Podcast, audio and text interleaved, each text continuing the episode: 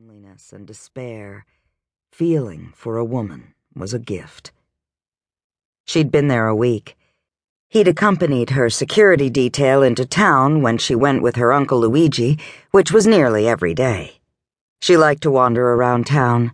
He knew it wasn't her hometown. She'd been born in Ferrara, the only child of Marcello and Elisabetta Abbracciabene.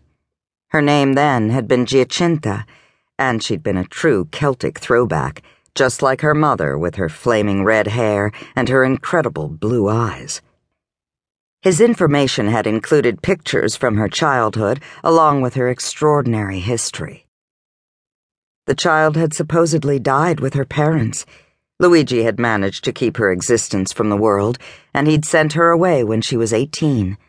She'd returned as the artist Lissa Piner Luigi introduced her as someone important to him, like a daughter or a niece, and she was to be treated that way. All the men seemed to accept that Luigi and Lissa had a relationship, and Luigi considered her family.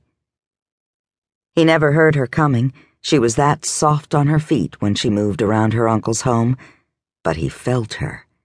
He knew where she was at any given time in the house. That was how aware of her he was. He had time to drape himself casually against the wall, a pose he knew annoyed her because she always made a comment about how easy his job seemed to be. He noticed she didn't say much to the other bodyguards as they spent their time playing pool or video games in the recreation room. Just him. And he liked that it was just him, even if she was reprimanding him. She always smiled at him as she came into the room, her bow of a mouth, lips full and red without adornment, curving into a soft smile that didn't quite reach her blue eyes. He'd thought about her mouth far too much. The shape of it, the way her lips appeared satin soft, giving him one too many fantasies, leaving him restless at night. He could sleep anywhere, any time.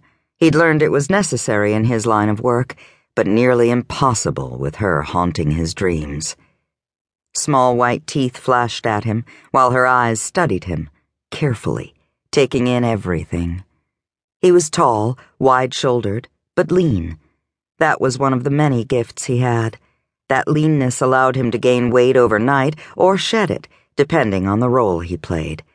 His sinewy body was deceptive in that it hid the enormous strength he had. He carried not an ounce of fat on him and was athletic. He was all muscle, with long ropes of sinew below his skin.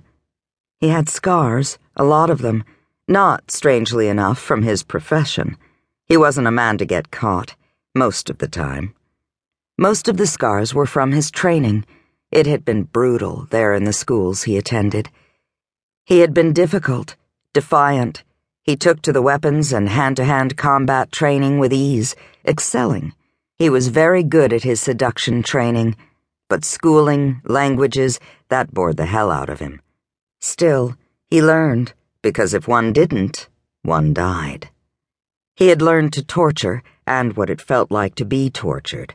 He'd never forget the feel of knives slicing into his flesh, the burns, the electrical shocks Sometimes he woke in the night, sweat pouring from his body, his gun in his fist, the taste of blood in his mouth from biting down hard to keep from making a sound. His parents had been murdered for their politics. They'd been too outspoken about the reforms that were needed in their country. His parents loved Russia and wanted to see the government work for its people. Instead, a hit squad had come calling. Casimir and his six brothers had been taken to the schools. The man running the schools, Kostya Sorbacov, hadn't wanted to take a chance on them being loyal to one another, so had separated them. He wanted their loyalty to him, to his orders. He was the power behind the throne. The brutality and sheer cruelty of the training methods employed had ensured that many of the students, most like him, sons or daughters of those killed for their opposition, had died during training. Others, like him, learned not to feel, never to show emotion. He became exactly what they wanted, because if he didn't, they would kill one of his brothers.